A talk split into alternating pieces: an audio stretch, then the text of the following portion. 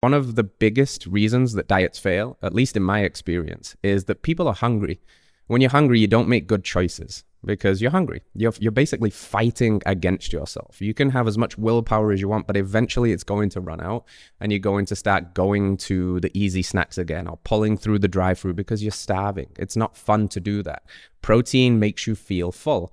When you're full and you're satiated and you feel nourished, you're not going to want those foods as much. Morning, welcome back to the show, fam. Today, we're talking about how to set yourself up for success and how to structure an animal based diet. So, we cover everything from shopping to pantry purging to pulling on that very powerful lever called protein. We talk about different cooking methods from searing to slow cooking to getting a little bit fancy and maybe getting something on the smoker. Uh, we talk about some examples of what your meals could actually look like at breakfast, lunch, and dinner. And then we get into our callers where we have some conversations around impaired gut function and a little bit slow digestion and constipation. We talk about is there such a thing as too much organs and what's the appropriate dose for thriving and saturating the tissues with nutrient dense foods. And last but not least, we talk about prolonged fasting and the difference between time restricted eating versus something like a 24, 36, or 48 hour fast. So buckle up, let's dive in. Without further ado, let's go.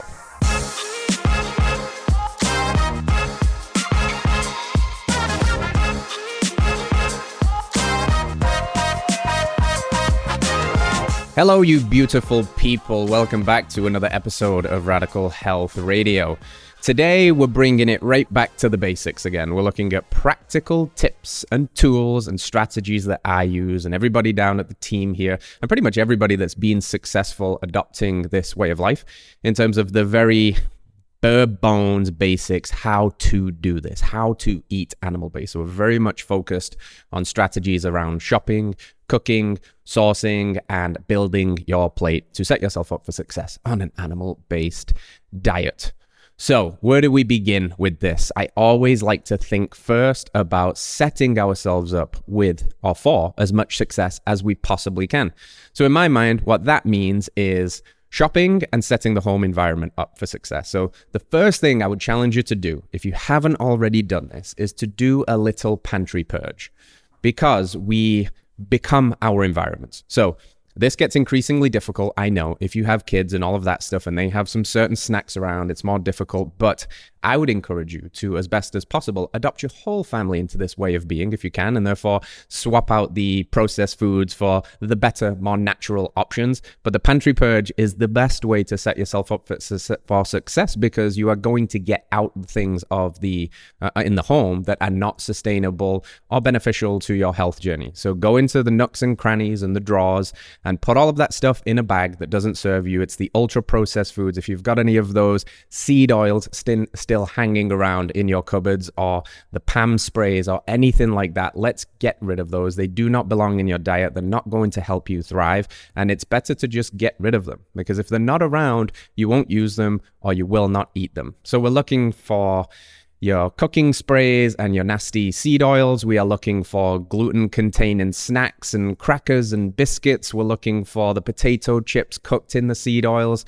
And we're just looking for anything that falls under that umbrella term of ultra processed foods. If it can basically live on a shelf or in a box for years without going bad, it's probably safe to say that it's not animal based approved because we're eating foods that are organic and natural and perishable. So, all of that ultra processed stuff, let's get it out because what you put in your mouth is information to either upgrade or dra- downgrade your biological systems. And we want to make sure that every bite of food we take, or as close to every bite of food we take, is upgrading, upgrading, upgrading, and giving our body the great information and instructions to continue to upgrade our biological systems, help us thrive, build muscle, help us achieve insulin sensitivity and all of that fun stuff that we're really trying to do here. So get rid of all of that stuff first. Now you've cleaned your home, you're set up for success in that way because you don't have any of this stuff hanging around that you're likely to snack on uh, late at night or just go to when life gets stressful and you're looking for the easy option. So now we're going to talk about shopping and setting yourself up for success because when we go to the grocery store, what we put in our cart is what we're going to put in our homes and that's going to be the foods that we eat. So we want to shop the peripheries of the supermarket aisles. We want to go to the fresh produce. We're going to be looking for that delicious organic fresh fruit. You're picking up whatever you like, you know, your avocados, your bananas, your pineapples, your mangoes, whatever delicious organic fruit that you can have. I think buying a bunch of that, chopping it up, prepping it, having it in the fridge so you can use that as a serving as a side with your eggs or with your steak or whatever it is, is always a good option to have on hand. Uh, fruit is an amazing food and it's where we're going to get most of the bulk of our carbohydrates on an animal based diet. So once we've kind of gathered our fresh produce and we're looking at that delicious fruit, now we're going to go and see the butcher window we're going to see what's happening in the meat aisles. We're looking for the most versatile uh, meat, in my uh, opinion, which is ground beef. It's it can go with breakfast. It can make hamburgers. You can do all kinds of stuff with ground beef. It's got a really cool uh, nutrient profile because it's got a good mix of methionine and glycine because it's got those chewy bits and those cartilaginous bits all ground up in the meat. And it's just very versatile. So it's one of those things that you can usually find and buy in bulk too. Uh, so load up on the ground beef, shop the shop the sales. If you see that some some cut is reduced and it's you know five dollars a pound as opposed to ten dollars a pound, try to buy in bulk as much as you possibly can, where you can. Uh, this is where if you have something like a Costco membership or a Sam's Club membership or one of your family members do, that it might be smart to borrow their card and go and do that shop there. Like if you go to Sam's Club, you can get these 15 pound packs of ground beef that's organic and it's grass fed. And I think it averages out at about four or five dollars a pound. So it's very sustainable, it's reachable. And because we're ignoring most of the stuff that's in the middle of the grocery uh, store aisles, we're saving a bit of money that way. So we've always got to remember like we're voting with our dollar to the best of our ability. And that means we're voting for quality in terms of if we can buy organic versus conventional. We always want to do that but we're also voting for our dollar with what we get to put in our mouth, what we get to choose. So it's a vote and an investment in our health. And this is often an investment. It means that maybe some other areas of your life have to tweak and, and dial back a little bit so you can afford more of this healthy, real food and produce. But that's going to get you so much more back. So see it as an investment, not just a cost. You might immediately transition from more of a standard Western diet to an animal based diet and see your grocery bill go up by 25%. And that's really scary at first. But you've got to ask the question what happens? What do I get back for that extra 25% investment that I'm spending in my health? Well, I get back my health. I get back my clarity. I get back my motivation and momentum and my productivity. And what does that afford me in life? Maybe that's more increased performance at work and I'm hitting targets better. And that's all going to come full circle. And if nothing else, the worst thing that happens when you start to improve your health is that you look better, you feel better, you get happier, and you're ensuring that you're setting yourself up for a good health retirement. And I think there's no better investment that you could make in your health. So while sometimes these things can be a little more expensive than the ultra processed junk in the middle of the supermarkets, it is an investment and you have to see it that way. What I choose today impacts who I'm going to be tomorrow, and so on and so on.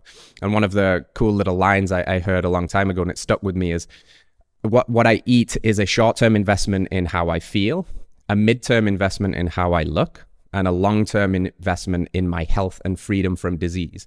So I think about that when I'm setting myself up for success. I think about that when I'm shopping and not just going on the hedonic treadmill of mouth pleasure because it's a short term investment in how I feel. It might be delicious, but it's going to make me feel, ugh. It's a midterm investment in how I look. If I eat those foods that aren't serving me, I'm not going to look the way I want to, and I'm not going to have the health and freedom from disease in the long term. And the good news about animal based diet is it doesn't have to be tasteless, it doesn't have to be bland. It's delicious. I wouldn't be doing it if it wasn't delicious because one of the core values of me myself that I and I want to feed my family food that is delicious and tasty. We are excited about every single meal that we eat. So this becomes, you know, the invitation is to get creative because rightly so when you're thinking about all the foods you can't eat because they're not approved on an animal based diet, you can kind of shift into this mode of deprivation and it's deficit driven and you start looking through that lens of like oh there's so much stuff i can't eat i can't eat this because it's got that in it and i can't have you know my bread or my well it's not that you can't it's that you're choosing not to it's that you get to not eat these foods because you know they're not serving your health. And instead of thinking of all the things that you're giving up, think of all the things that you're saying yes to. Think of all the things that you get to gain. But still, we have to be pragmatic in solutions here because it might feel like, oh, this is very restrictive and there's not that much left. I'm just eating meat and fruit for the rest of my life. What if that gets boring? Well, it won't because you'll have many tools and many different ways to prepare meat, and really nothing tastes as good as healthy feels. But healthy can also taste delicious. And that's the point I'm trying to make here. If you just eat bland ground beef for every single meal, yes, you are probably going to get bored of that. I would too. So I don't. Um, we diversify. We come up with uh, uh marinades and even sauces. There are animal based sauces like a hollandaise sauce, and you can make sauces with avocado oil and heavy cream. There's many, many ways you can get creative. So, shop for success ditch the processed foods like you've got them out of the home and fill your shopping cart with the fruits, the meats, and then go check out the eggs and the dairy. And by the way, this doesn't have to be done inside of the supermarket. Remember that. There are uh, wonderful options in most cities and towns across the world right now where we have farmers markets set up on Saturdays and Sundays. You can go and you can shake the hand that feeds you. You can talk to the farmers about the products and how they raise their cattle and, and where the things are coming from and what practices they have. And if you have a little bit more disposable income to invest in those people, to support your local ranchers and farmers, it's going to go a very long way to kind of steering the food system in the direction that we want to and to set set ourselves up for success and support those people that are doing it the right way to take some of the power back from this big food giant that we're kind of railing against. So if you go to those places, that's a that's a win. You can talk to the farmers, you could maybe find where you can get raw dairy. If you can't find raw dairy in your supermarket, which is very common because in many states it's illegal, you can go to rawmilkfinder.com and you can put in your zip code or you can go and chat to these people and they will usually have a little tip and they will become your milk dealer. Uh, so sometimes that's uh, a necessary evil to try and uh, source that delicious, wonderful, and bioavailable food. The other option as well, and something that my family has used quite a lot, is to do a cow share. And this sometimes is a little more difficult because it requires a bigger upfront investment to buy a half a cow or a whole cow processed. But there's a way in which you can do it because in the long run, it's going to work out a, a, much cheaper price per pound. And again, because you will be going directly to the farmer, you're cutting out the middleman and you'll be able to choose where you invest your money with that person and how they're raising that animal. So you could split a whole cow with a couple of families, for example, or you could split a half cow with another friend and bring that price down. You would have to have the freezer space to do this, but again, you play the long term investment game. I recently did this last year and we're about at the end of our half cow, and that came in at about 220 pounds of meat. So I had to go out and I had to buy a chest freezer, which costed me about 300 bucks. And then I had to go out and buy the half cow, which cost me about 1200 if that memory serves right. So all in I was 1500 but I got 250 pounds of meat and the meat itself came in at about a price point of 650 to $7 per pound. Now that was everything from the grass-fed and finished ground beef all the way up to the fillets and the tenderloins and the ribeyes. So you could get ground beef at that competitive price. But if you go to the supermarket right now and you try and find a good quality grass fed and finished ribeye steak, you might be looking at $18 a pound, $20 a pound, depending on what state you're in. So a long term investment to fill your freezer with delicious food. And then every day it just becomes a, a, you know, an exciting game of opening the freezer and saying, what delicious meat do we want to eat for dinner today? So that's something you could play with too. It's not always available for everybody. But remember, you don't have to shop in supermarkets. There are many other options. You can go to these big box stores like Costco and buy a bit more in bulk. And you can go directly to the people that you want to support at your farmer's market and diversify where you're sourcing your um, food from. So now we've set our home up for success. We've set our shopping cart up for success. So we're bringing back the healthy foods into the home. Now I think you you need some staples for each meal so you're not kind of lost in the wind of wondering what to do. So we'll start with breakfast. And breakfast is pretty easy one to figure out because if we learn to cook eggs, even if one way, but if we can learn to cook eggs in a couple of ways, we can mix it up and change our breakfast quite reliably with a delicious, nutrient dense food in the source of eggs, which are rich in cholesterol and choline and B vitamins and retinol, and delicious, a good source of protein and fat. So you could learn to fry eggs, you could learn to scramble eggs, you could learn to poach eggs, you could learn to put eggs in a little muffin tin and make popovers, and all of a sudden you've got many options for breakfast. Now, your sides with those eggs could become some well sourced uh, pasture raised bacon, for example, or some beef bacon. This is a thing that I've come upon recently and it's very delicious. Um, you could have some of that ground beef that I was talking about. A pro tip of mine is to just cook up an extra pound or two of ground beef at the beginning of the week and add it to meals for an easy, quick hit of protein. I can get it easily an extra 25 grams of protein by throwing some ground beef in my omelet, for example.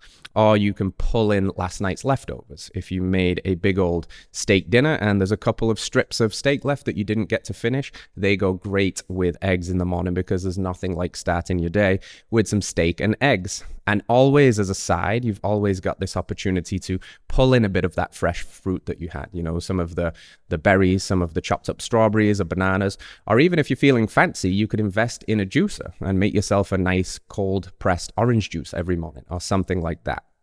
So you've got an egg dinner. For lunch, for me, it's always just thinking about protein. For me personally, I like to do a bigger breakfast. Lunch is kind of light, and then dinner again is slightly bigger. And for so for lunch for me, I'm either looking at just a, a, hit of protein and some fruit, something that doesn't disrupt my day too much, doesn't cause a whole mess in the kitchen, that can get me back to work pretty quickly, but again is pulling on this longest lever, which is protein. You'll hear me say protein, protein, protein over and over again because I really think it's the cheat code for setting your diet up for success for many reasons. But primarily being that protein fills us up, it's very satiating. And one of the biggest reasons that diets fail, at least in my experience, is that people are hungry. When you're hungry, you don't make good choices because you're hungry. You're, you're basically fighting against yourself. You can have as much willpower as you want, but eventually it's going to run out and you're going to start going to the easy snacks again or pulling through the drive through because you're starving. It's not fun to do that. Protein makes you feel full. When you're full and you're satiated and you feel nourished, you're not going to want those foods as much. So you want to set yourself up for success by front loading protein early in the day, if possible. There are numerous studies looking at how you switch macros in a person's diet. And if you front load that protein and you get them a good hit of protein in the morning, let's say 50 grams with breakfast, on average, they will eat about 10% less calories over the course of the day as opposed to somebody who started the day in a high carbohydrate state.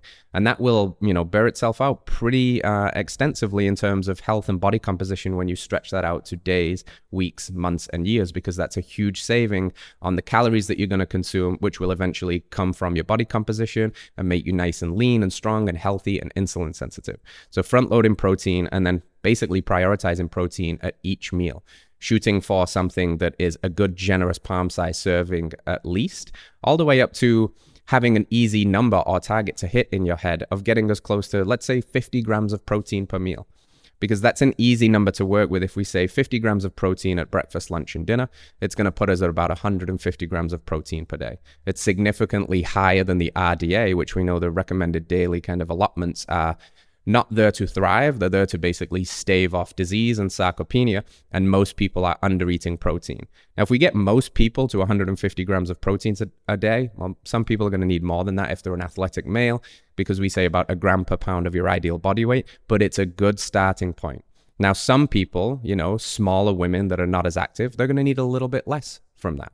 Some men that are more active, they're going to need a little bit more. Depends on your goals, your body composition, your targets but it's a good middle ground to shoot for.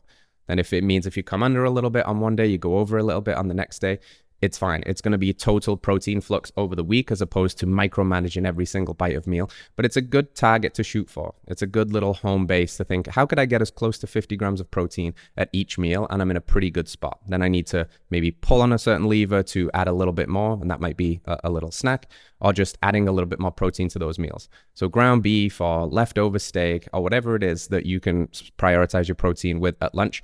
And dinner is going to look very much the same. Dinner's going to look like protein forward again. Maybe you're pulling in a bit more creativity now because you've got a little bit more time to be playful in the kitchen, a little bit more time to make a mess. So, one of the things that I've been playing with a lot recently, which has been really cool, is to start cooking fruit a little bit more. I'm playing with that. I'll throw peaches on the smoker with a little bit of honey and butter. I will start stewing some apples and slow cooking them to make like a an applesauce kind of thing.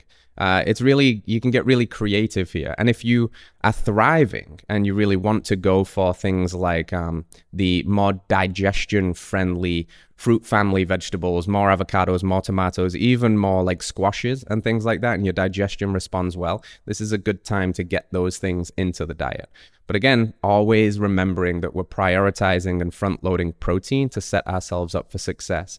And maybe even spending, if you're very new to this, maybe spending a few days up to a week of inputting those numbers into something like a, a calorie counter or Cronometer just to give yourself a target. You might realize quite quickly that that 150 number of protein is not that easy to hit. It is a decent amount of food, and that's something we really want to prioritize in animal-based eating. Is we don't want you eating tiny amounts of food and starving and, and you know surviving in more of a scarcity mindset the the long term goal here is to be able to eat as much food as possible that's that good information that's pro metabolic and allow you to maintain and sustain your goals whilst eating a wild diversity of food that's healthy and delicious. So with that said i, I think what i would recommend here is to master a couple of different cooking methods and that's going to give you a lot of uh, different kind of ways to shuffle the deck if you will. So master how to sear something right? Searing is basically hot and fast, something like a steak.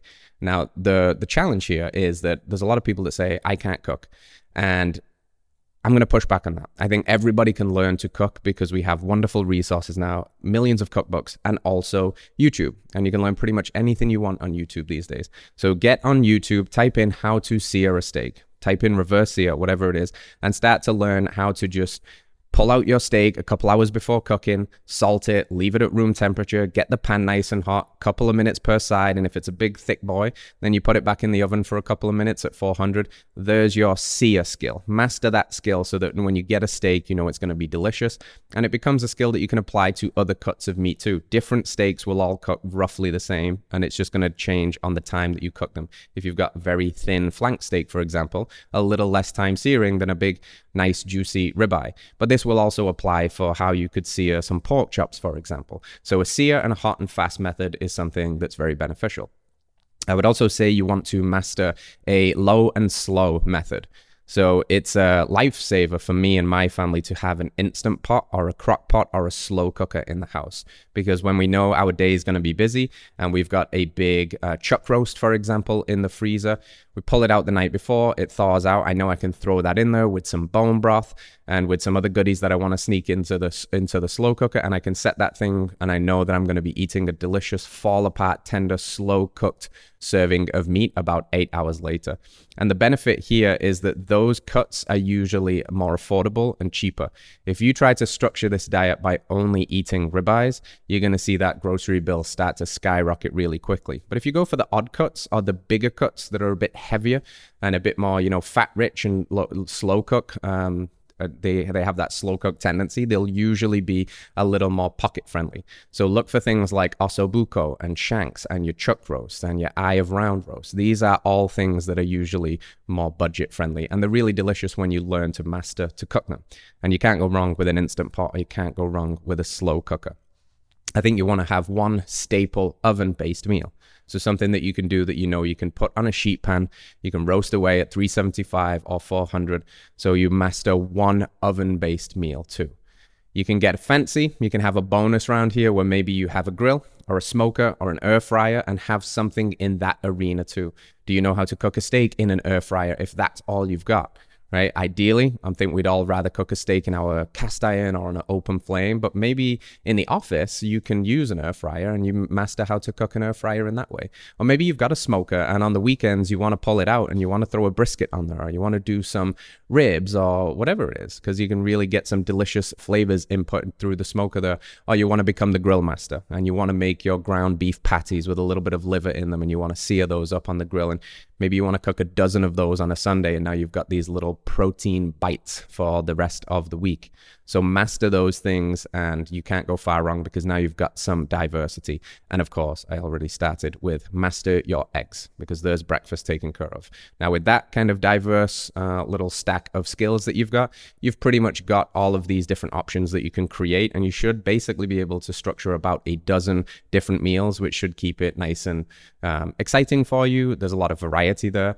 And like I said, don't don't forget you can get creative with certain condiments and sauces. You can make your own. You can when you've cooked off your beef, you can use the drippings to make like a gravy or a pan sauce. You can make a hollandaise sauce. You can make these other animal-based sauces. You can use honey on steak or maple syrup. It sounds weird at first, but if you try it, you will be a believer. So that's um there's some tips to hopefully help you start to establish some structure around what it could look like to have a more tangible way of eating animal based. Like, what do we do? How do we shop? Are some tips here to buy in bulk and save a little bit of money and not uh, get bored of what I eat. So I feel great. I start to get healthier and I'm really excited by what I'm eating. So that is kind of where we would go. Always prioritize your protein, get your carbohydrates from your fruit, your honey, your maple syrup, your raw dairy, diversify, have fun with it. A challenge that I would set for you, especially if you have a partner or a loved one that you can do this with, is to try and learn one new recipe a week. Uh, there's an there's a, an abundance of recipes now. You just type in animal-based recipes, you're going to come up with recipes. Paul's published a cookbook. Um, there's so many different ways that you can make this diet sustainable and fun. And I would say there's nothing quite as fun as getting your health back and reclaiming your radical health.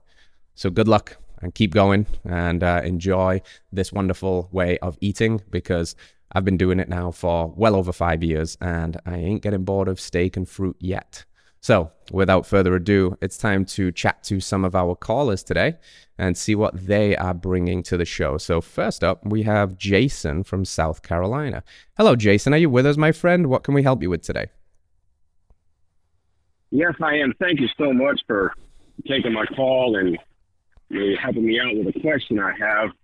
Um, I'm 47 years old and I've been doing intermittent fasting for uh, probably almost six months now, and I'm on an 18-6. Um, I'm really only eating, eating almost one meal a day, mm-hmm. and I try to try to um, have uh, a balance um, where I have some good protein, whether it be steak, chicken, and maybe a maybe a carb. And so I've been doing that now for almost six months. I have shed about almost 20 pounds. I've lost a ton of inches. Um, but my real question is I got turned on to Heart and Soil from a podcast, and I started um, taking the supplements. And I've noticed after a couple of weeks of taking the supplements, and i will try not to get too graphic here, but when I go to the bathroom, everything doesn't everything doesn't flow out like it used to. It, mm. it, I I don't want to say I'm constipated, but it I just I can't think or fathom that you know, natural um, beef organs would, you know, bind you up like that. And I was wondering if you could shed some light, maybe kind of give me some tips on, because I love taking the products. I mean, I do feel a little better. Um, what I could do to maybe kind of help that process, you know, go a little bit smoother. Yeah, for sure. I appreciate that, Jason. Um, good job, man, reclaiming your health. I'm, I'm curious here when you're taking the supplements. Are you taking the supplements with that? You know, it sounds like you're trying to kind of practice like an OMAD kind of eating or a very compressed window. And I want to talk about that too. But are you taking the supplements in that window too? Or are you taking the supplements as a standalone with water in the morning? When are they when are they coming into the diet? Yeah, they come in in the morning. I just take it with water. If I do um, have uh, coffee, it's black coffee. So I just take them with in the morning with either some water or my coffee. Okay, so I think that maybe, well, firstly, with anything like this, I, I, agree with you. I don't think that anything in any of the supplements, the beef organs, the whole package, whatever it is, should really be doing anything to slow down or alter digestion. If anything, they should be speeding it up and helping you kind of, you know, clear up any nutritional inadequacies and, and help things keep moving. But maybe what's kind of happening here is a long term consequence of the one meal a day, um, the potential slowdown of the digestive system, because it's a little bit maybe over stressful here. So, something I've seen a lot um, in my own personal journey when I definitely did more fasting and also with a lot of clients, we tend to find something like a, a, very powerful tool like fasting and love the freedom that it gives us in the sense of a full control over our choices and our appetite and our hunger and this ability to usually feel pretty good while fasting too. You know, we definitely operate a little bit more kind of cortisolemic. So we've got a little bit more of that stress hormone buzz. It's like a low grade coffee buzz all day long. It feels really good. But stress is stress is stress. And one of the things that happens when the, the, the body starts to get, um, you know, in a, in a chronically elevated stress state was it starts to slow down or shut down bowel movements because it becomes less of a priority. If the body is signaling stress, it's basically signaling scarcity and survival. So the other things can slow down, digestion being one of them. It's quite common in this pathway. So I'm wondering here if the uh, supplements are maybe serving as a, a red herring, if you will, for something else that's going on, which is maybe it's time to start widening that window. Maybe it's time to accept that this has given you a lot of great results, like you lost 20 pounds, you've lost a ton of inches. But again, on a one meal a day or a very compressed feeding window kind of regimen, you are pigeonholed to the amount of food that you can get in. You know, you're only human, there's only so much you can eat. And I'm wondering if there's a little bit of chronic undereating going on that can commonly happen with uh, people that are practicing this. And maybe we need to start shortening that window uh, or even kind of trying and running this experiment again of what happens when I go back to more of a traditional way of eating? What happens when I get a breakfast in? It doesn't need to be huge, but let's run the experiment. Let's see what happens because it seems to be, especially with this new emergence of like circadian biology, that if we eat a, a good front loaded um, breakfast, it's actually setting ourselves up for success, not only from a sleep paradigm, but a metabolic health standpoint. And if we're doing a compressed feeding window, usually we're not eating that whole time. And then we get our biggest meal because we're trying to make up for the lack of food we've had the entire day closer to bedtime, which can have some negative effects sometimes. So, that could be what's going on because now you're taking the supplements on an empty stomach in the morning with water and it's not that they're non-nutritive. They do have nutrition. They're, they're small and the calories are very negligible but they're very nutrient dense. So it's kind of confusing maybe sometimes for your body to get that tiny little bit of food and then nothing else. And now you've got stress and now you're going the whole rest of the day without it. And then you said maybe i'm doing a little bit of coffee too which is kind of adding to that dose of stress a little bit. And that might all just be causing things to kind of freak out a little bit and say all right i'm going to slow down here I'm going to stop. And that results in a little bit of a slower digestive system and a little bit of constipation. So, what I would suggest, or uh, the, the, I guess the question I'd ask you is would you be willing at this point to open up that feeding window a little bit and try something different, knowing that widening that window doesn't necessarily mean you're not going to continue having results. It actually could mean that your results could get better. It actually could mean that that 20 pounds that you've lost, hopefully most of that is fat, but some of it could have been muscle too, because when we go into those deeply stressful states, we start to, you know, see this need for glucose, and that goes in these stressful pathways like gluconeogenesis, and maybe some of that's being pulled from muscle. So we see with extreme fast weight loss, it's great on one hand because we're like, yeah, we're getting closer to our goals, but sometimes 20% of that weight loss can come from muscle tissue too, which is less than ideal.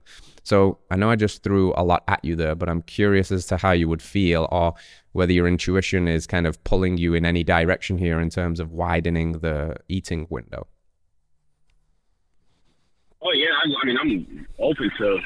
Um, I, I've always wondered if you know how long one should stay on an intermittent fasting you know, because basically it's like a way of life. I do it every single day. Yeah. I have one day uh, on a Sunday maybe where I actually do eat a breakfast and you know I have a couple meals a day. Um, How do you yeah, feel I'm, on I'm that totally Sunday? to- How do you feel on Sunday when you do that? It's one day a week. Do you do you notice anything like that's crazy different from your standard? Um, well, I mean, Sunday is kind of like I don't really do anything. I just kind of rest because like during the week I'm just so active. Um, I mean, I feel I still feel fine. Like I said, I'm 47. I feel I feel better now than I did in my 30s. Love it. And and so yeah, I, like I said, I've been I'm willing to you know try anything. I've been doing a lot of research and reading and listening on you know like your podcast on you know all meat diets, and I haven't fully you know, dove into that yet, but I'm still, you know, intrigued and wanting to learn more, and that's why I'm listening to you guys. Hmm. And I think it would be great um, to if I could get started on that too. Yes. So yeah, I'm definitely open to, um, you know, shortening that window. Maybe actually having you know some eggs and bacon or something for breakfast, and you know, seeing how that goes. Good. I think that's the move. I think that's the sensible move here, Jason, because what got you here is not necessarily going to get you there. And what I mean by that is what got you here, this amazing kind of like, I'm feeling better than I felt, you know, 20 years ago, it might not be the thing that's going to get you there, which is okay, what else is uh, available to me? What if I now want to get like stronger? And what if I can lose another five pounds and build some muscle and enhance my cognitive abilities and clean up this digestive issue where my number twos are nice and smooth and reliable and all of that stuff too? The, the digestive system is a window into what's going on internally. And I think that too much of a good thing is not a good thing. And too much fasting too often is not ideal. And it sounds to me like we, we use this term intermittent fasting. And I like the pushback of saying that this isn't really even intermittent fasting anymore. It's more time restricted feeding. And there's benefits there because all of the benefits in the sub 24 hour fasting window are pretty much coming solely from calorie restriction. Because the other benefits of true intermittent fasting which seems to be that the, the, the benefits of things like autophagy and extreme cellular turnover and the kind of internal housekeeping that happens seem to really kick in after 24 hours. So you're kind of in this almost like a strange no man's land where yeah you're you're definitely reducing calories by a time restricted feeding window but you're not necessarily reaping all the benefits of a potentially longer fast. And again the caveat there is that they can be stressful too.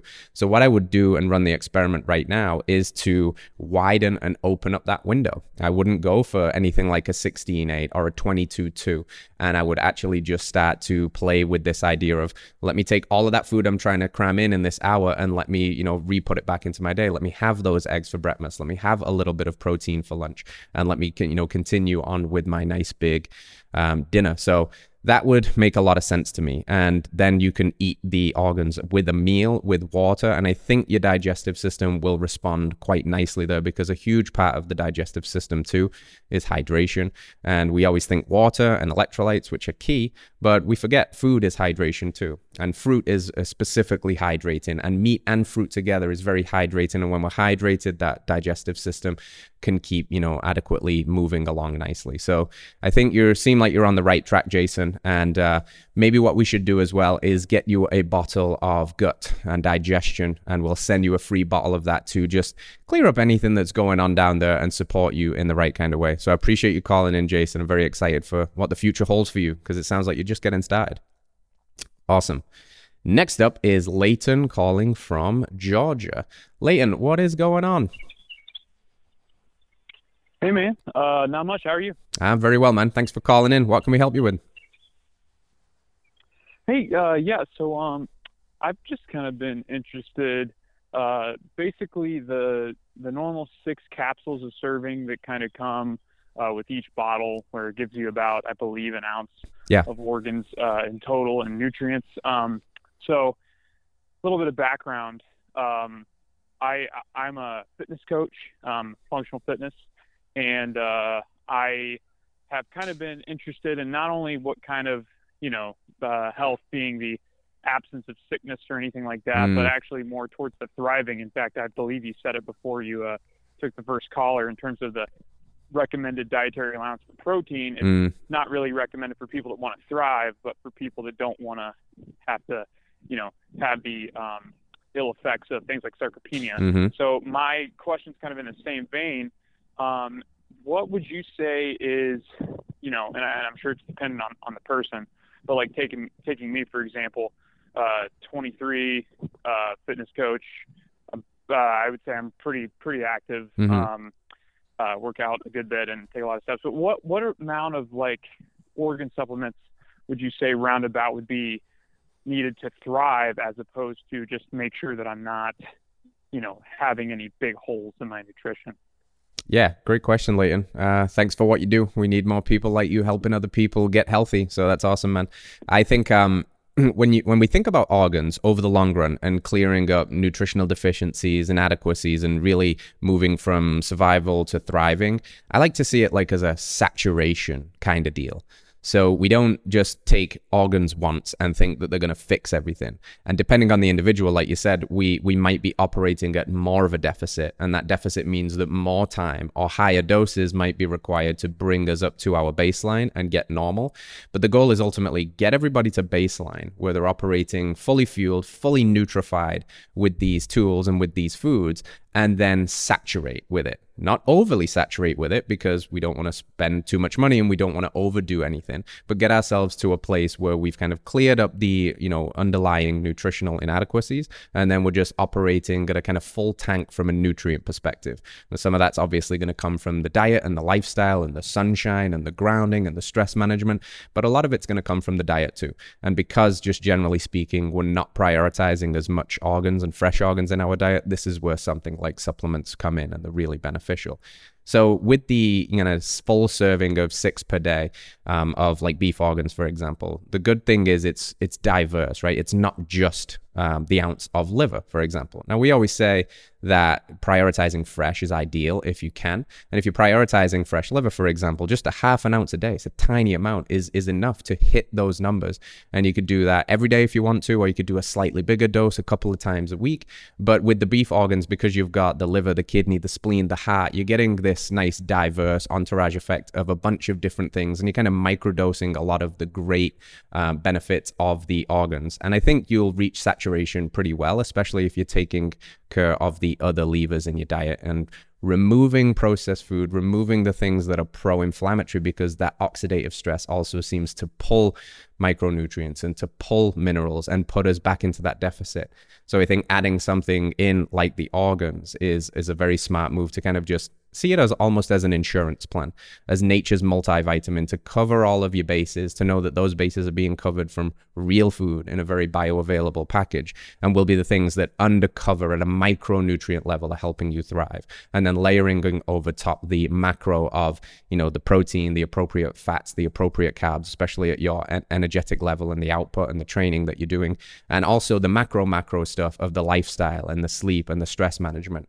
Um, so what supplement are you taking right now? Is it the beef organs? And does that kind of answer your question or help a little bit?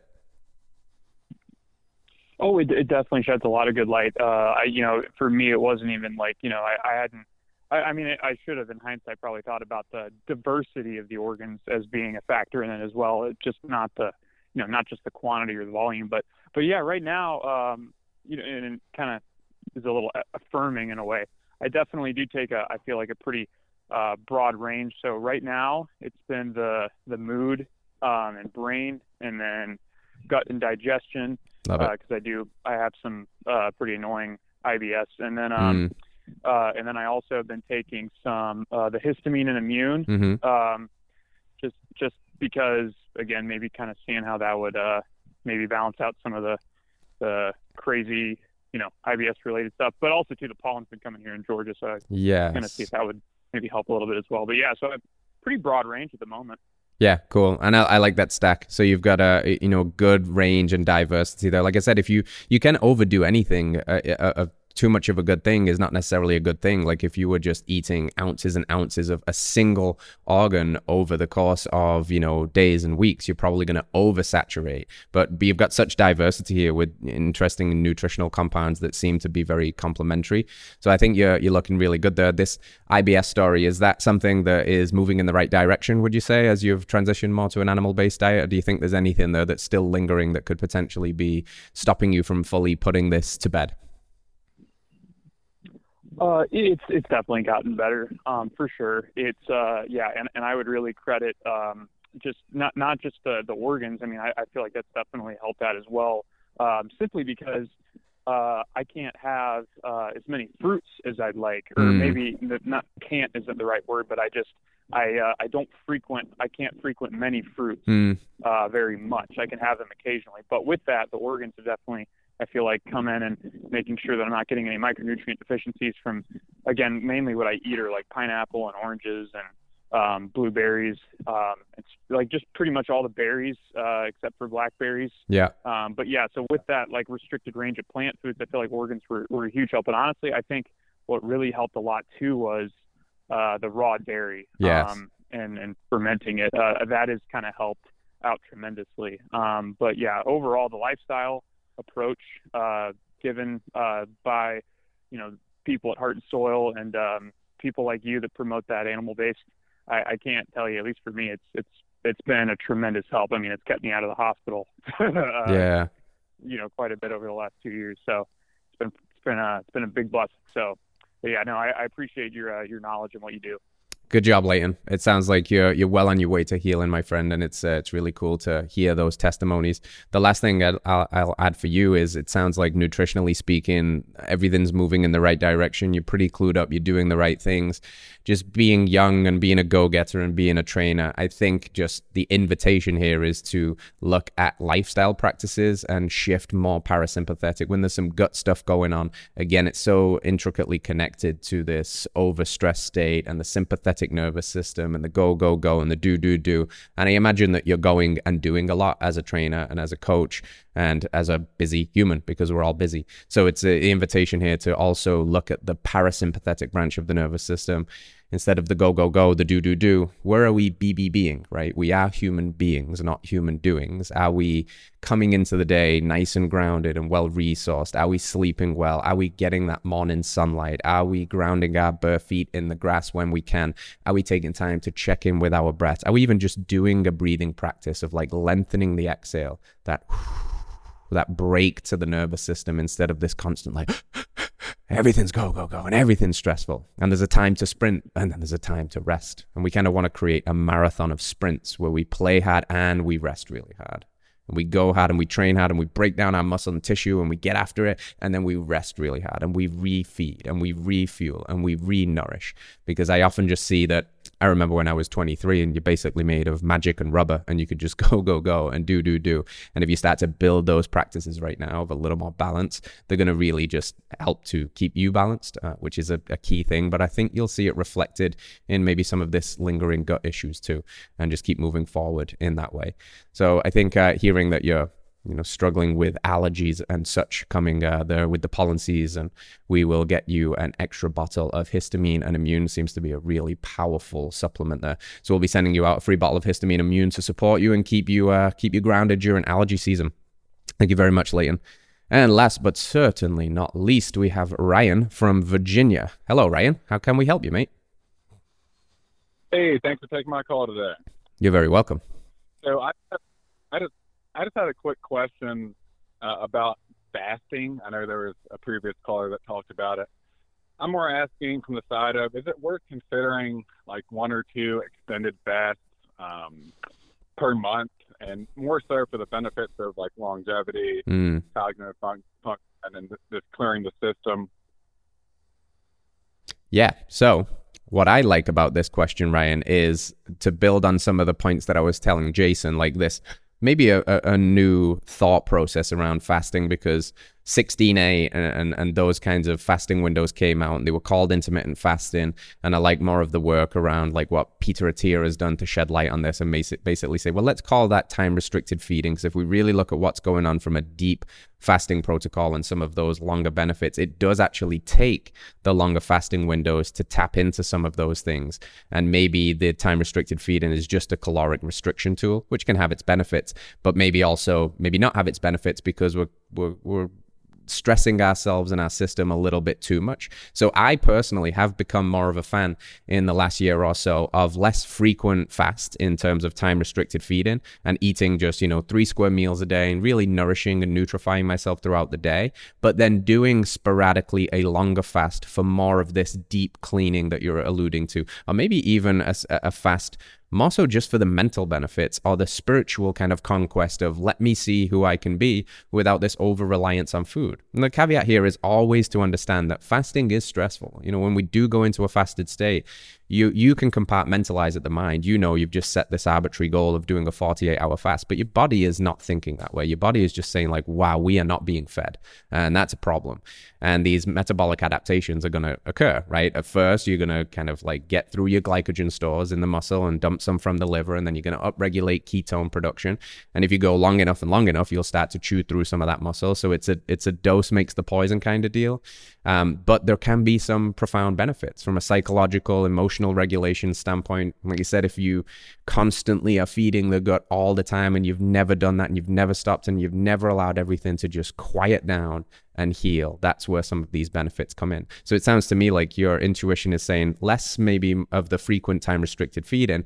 But what happens if I throw in a 24 to 36 hour fast once or twice a month? What happens if I if I throw in a, a 48 hour fast, you know, once a month or a 72 hour fast once a quarter? Because a lot of these longevity experts are, you know, talking about some of the potential benefits from that. And I seem to think that that's a smart move. I think everybody should try it at least. You know, it's if nothing else, even if you only do it once and you set this cool target of doing a 48 hour fast and you can do it and you're like wow i survived without food for 48 hours and i didn't crumble and i didn't become a you know a blubbering idiot and i can still get on with life. Uh, it's very empowering. It's very freeing and there's certainly some benefits that come there. And always just the caveat of you choose that when life is good.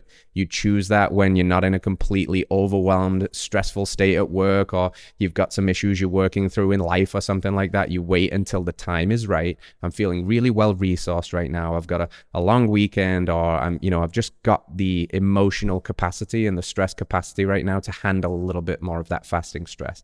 So, how does that sound, Ryan? And what other questions are, is that clarifying for you? Does it bring up other questions? Yeah, absolutely. I, I previously had done like a 16-8 a couple years ago, but I've been following uh, the animal-based uh, diet for probably the last 12 to 18 months and kind of have gotten away from the 16.8, but mm-hmm. I was just curious about the, the 24, 36, 48 hour fast.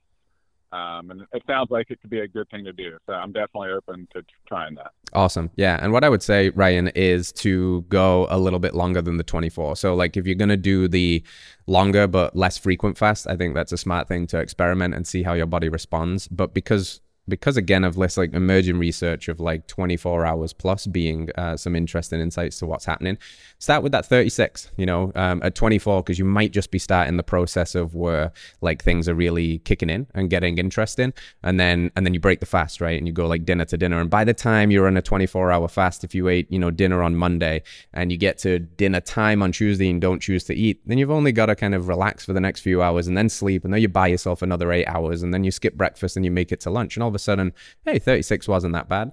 And maybe you feel great. And maybe you say, you know what, I'm going to push this until dinner time. And there I did a 48 hour fast. And wow, look at that. You know, something, some cool stuff definitely happened internally. But also, I think what we've got to be careful of when whenever we're talking about fasting is is truly and deeply listening to your body.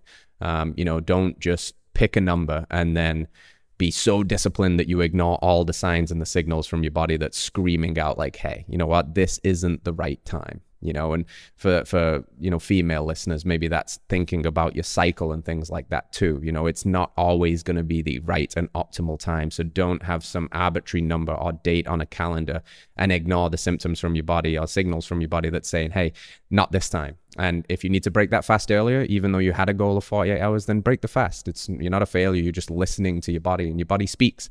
And I think one of the things we do a lot as humans is we ignore when the body speaks for what the mind thinks, and that can get us in trouble sometimes. So just be smart about it. It seems like you're pretty tapped in, but I would definitely suggest, yeah, playing with this and experimenting with it, and shooting for that 36 hours. And if you feel good, push it to the 48 hours, and then you know maybe once a year as kind of like a little initiation, you do a 72 hour fast. That's something that I still do to this day just once a year, 72 hours uh, without food. And the longest fast I ever did was 95 hours. And I felt great. Um, but again, it's not something I'm going to do regularly because it is stressful and you probably lose a little bit of muscle. But I trust that you can build that back with the animal based diet as your framework. So I hope that's helpful for you, Ryan. Good luck and check in with us and let us know how it goes. And by the way, um, did we talk about are you on any of our heart and soil supplements? Or are you just kind of doing this al fresco and real food based? What's going on there, Ryan? I am taking a whole package and uh, gut and digestion. Okay, cool, man. Well, let's support you and let's get you another bottle of whole package for free because that's one of my personal favorites and it's uh, it's always going to be helpful. So thank you for calling in and thank you for sharing your journey with us, Ryan. And that's it, fam. Another episode in the books. We looked at animal based eating tips, how to set yourself up for success with a pantry purge, how to shop for success. So, the foods that you're bringing into your home are going to be delicious, nutritious, nutrient dense, and supporting of your health journey. That's what it's all about. It's all about learning. It's all about choices. It's all about just being a little bit better than you were yesterday, 1% better every day, and slowly making these changes and iterations. So when you watch this show, leave us a comment and let us know what are some of your tips on how you've structured and maintained an animal based diet over the long run. Share some of your recipes. Share whatever comes up or the biggest takeaway that you have from this. I hope if you're just getting started, this episode was a little bit helpful for you. I hope if you're an OG and a long term animal based dieter, this episode was validating for you and you were like, yep, check, check, check, check, check. And we just keep going. Consistency is key, enjoyment is required. Let's have some fun doing this thing called Health Fam, and we will see you next week. Peace out. All right, friends, thanks for tuning in to another episode of Radical Health Radio. We got a fresh new podcast for you every Wednesday. If you enjoyed the show, consider liking, subscribing, reviewing, and rating us on your podcast platform. It helps to spread this message of radical health. We'll see you next week.